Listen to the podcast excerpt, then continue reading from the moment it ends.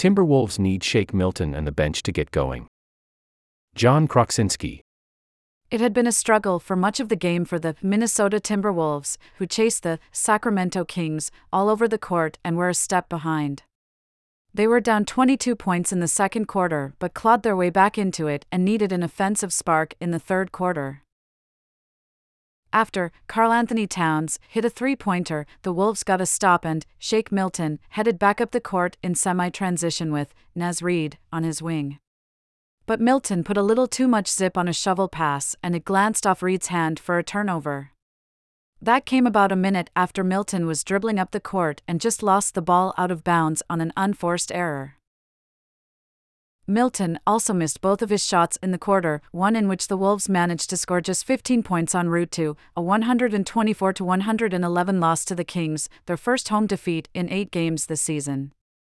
Several factors contributed to the loss, including their previously top ranked defense getting shredded by the Kings' superior ball movement and dead eye shooting in the first half but one of the early struggles during an otherwise terrific start to the season for the team has been an inability to get scoring from their second unit backcourt. Anthony Edwards has been tremendous this season, and he played well again on Friday night with 35 points, 7 rebounds, 5 assists, and 2 blocks.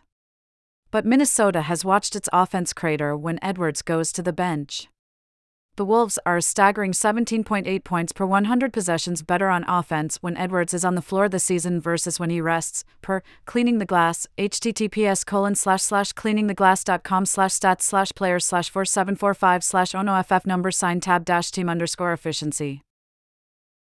Yes, Edwards is playing at a high level. Another reason that number is so large is that Milton has yet to find a rhythm in his first season in Minnesota. He is averaging just 5.7 points per game and shooting 37.8% from the field and 24% from three, anemic numbers compared to his career in Philadelphia. The Wolves bench was outscored by Sacramento 45 to 25. Malik Monk scored 17 and Kessler Edwards added 10 for the Kings, who ran circles around Minnesota's defense. Troy Brown had 10 points and 7 rebounds in his best game with the Wolves, but he was the only bench player in double figures. Milton had just 2 points on 1 of 6 shooting. I don't think we've had enough punch off the bench in general, coach Chris Finch said. Some sloppy play off the bench, too. But that's not been the norm. They might not have always scored, but they've always played a little sharper than that the Wolves signed Milton away from the 76ers, believing he could give them the scoring and playmaking with the second unit that Jaylen Nowell could not deliver last season. He had a strong preseason, hitting open shots and getting to the basket, but it hasn't translated to the regular season. Finch has used him both on the ball and off of it and has hung with him through the struggles, hoping a show of confidence will help get Milton going. Milton shot 37.8% from three last season for the Sixers and put up some big scoring numbers, most often when he was in the starting lineup. This season, he has reached double figures just three times, with a high of 12 points against his former team on Wednesday night.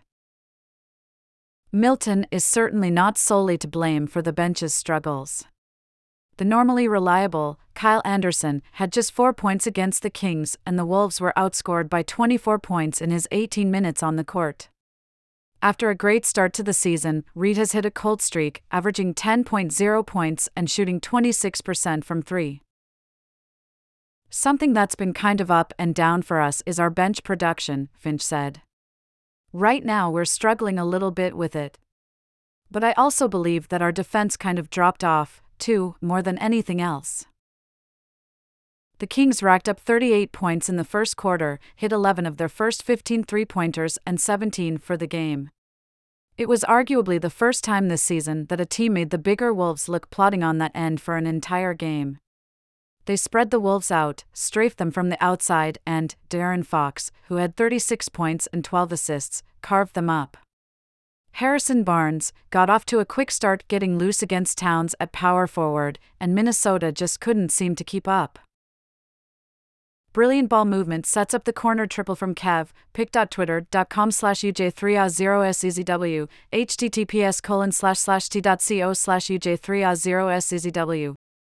Sacramento Kings, at Sacramento Kings, November 25, 2023, https colon slash slash twitter.com slash Sacramento Kings slash status slash 1728221429471056339 question mark ref underscore SRC equal sign TWSRC percent sign 5 ETFW. Sacramento is the perfect example of one guy handling and four shooters running around, so it was a good test for us, Rudy Gobert said. I know that we're going to learn a lot from that game tonight.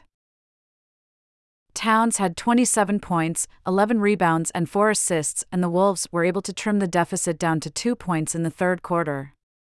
But every time they inched closer to Sacramento, Fox seemed to hit a big three or get into the paint for a pull up jumper. The Wolves certainly missed Jaden McDaniels in this one.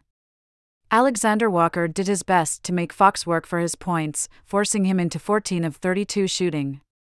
But the Wolves needed McDaniel's length to try and get better contests both on Fox in the midrange and in the various shooters around the three point line. All of the scrambling on defense made it difficult for the Wolves to control the defensive boards. It's been an issue all season, and Sacramento grabbed 14 offensive rebounds that led to 26 points the Kings entered the game 25th in the league in three point accuracy at 34.4%, but hit 48.6% from deep against Minnesota. The Wolves could explain this as just one of those nights where their opponent was uncharacteristically hot, but Sacramento's ball movement led to open shot after open shot, so in some ways, the Wolves got what they deserved on that front. Sacramento's win clinched Group C in the in season tournament, assuring the Kings that they will move on to the knockout round the Wolves will need a lot of help to get to the next round. With the point differentials looming large, the Wolves would need to beat Oklahoma City on Tuesday by eight more points than the Warriors beat Sacramento to win the group and advance to the quarterfinals. A wild card is even more unlikely because the Wolves would have to blow the Thunder out and get some help from other teams in the West. The Wolves very much want to advance in the in season tournament.